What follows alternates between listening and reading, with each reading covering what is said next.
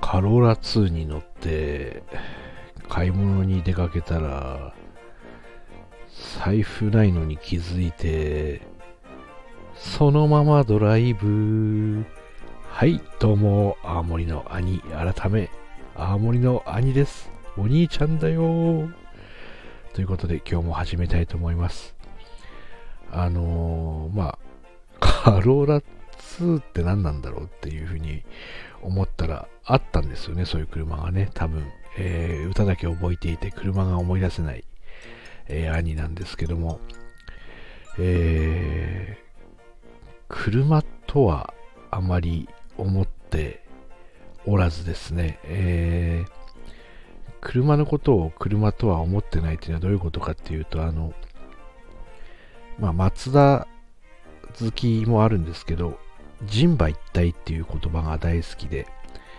人と馬が一体と書いて人馬一体っていうことなんですけども、もう一体なんですよね。持論で言うとですね、ちょっとスピリチュアルな話をすると、車を運転してる時っていうのは、スピード出すと分かると思うんですけど、60キロでも別にいいんですけど、後ろに影が伸びると思うんですよ。ビヨーンとこうスピードが出てるので、車イコール竜ドラゴンだっていうのが自分の、持論でして、その道路っていうのは竜の道、竜脈であるというのが兄の持論です。 なんでかっていうと、ドラゴンヘッドが車の頭になるんですけど、それが伸びていく状態が運転してる車の状態なのかなっていうので、すごいインパクトがありまして、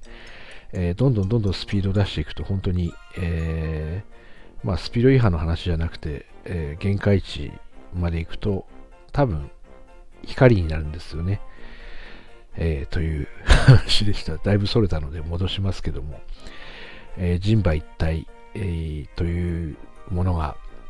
ありまして、守られた話にもつながるんですよね。今まで突然の別れが多かったです、正直。愛車、愛馬っていうんですかね、愛する車、愛する馬、が突然の別れをする。そして、自分は無傷で助かるのが、全部そうだったので、代わりにですね、車が全部大破して、身を挺して守ってくれたっていうようにしか思えない、ことがありまして、本当にね、いつぞやはもう大破した車のボンネットを泣きながら叩いたこともありました。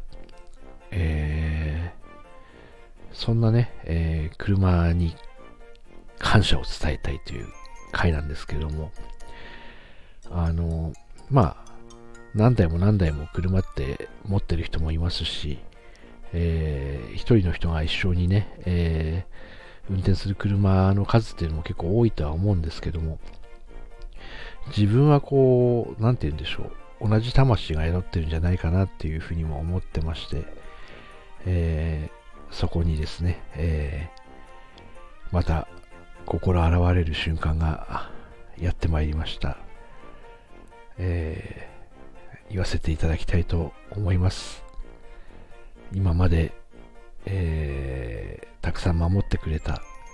たくさん走ってくれた、たくさんいろんなとこに連れてってくれたすべての車、ありがとう、ありがとうございます。これからもよろしく哀愁お願いいたします。いやーね、ということで、車に感謝ということの回でした。ありがとうございました。